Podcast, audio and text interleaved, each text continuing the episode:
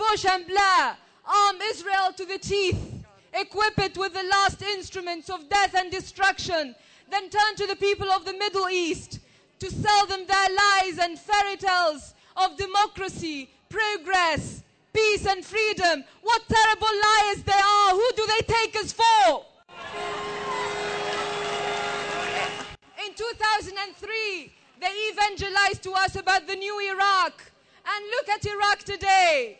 That heartbreaking inferno of lawlessness, carnage, torture, and sectarian killing. And still they have the cheek to preach to us about the new Middle East.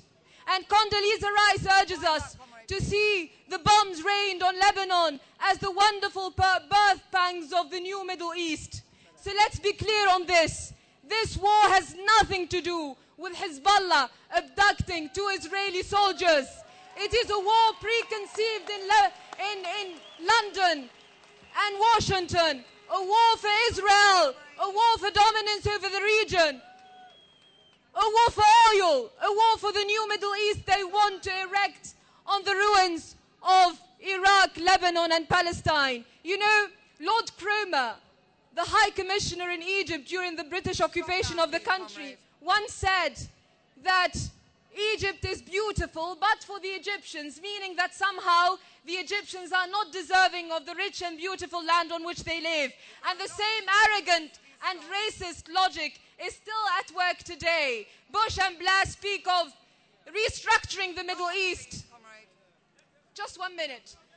Restructuring the Middle East, remolding the Middle East reshaping the Middle East as though this Middle East was a void, a vacuum, a land without a people. Well, I tell them the land has a people, the land has a history, the land has a memory. The Middle East belongs to its people.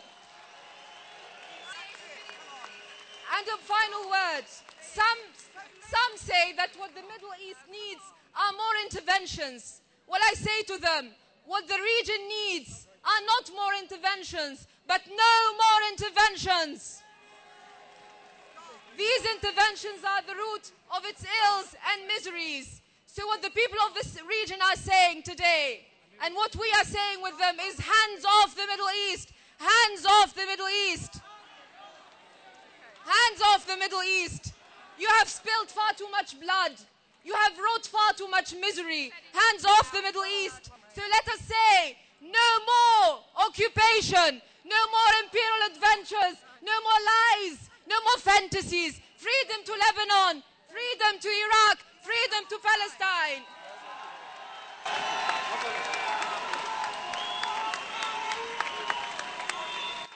Thank you very much, Soumaya. And I can tell you all that the back of the demonstration is still in Piccadilly.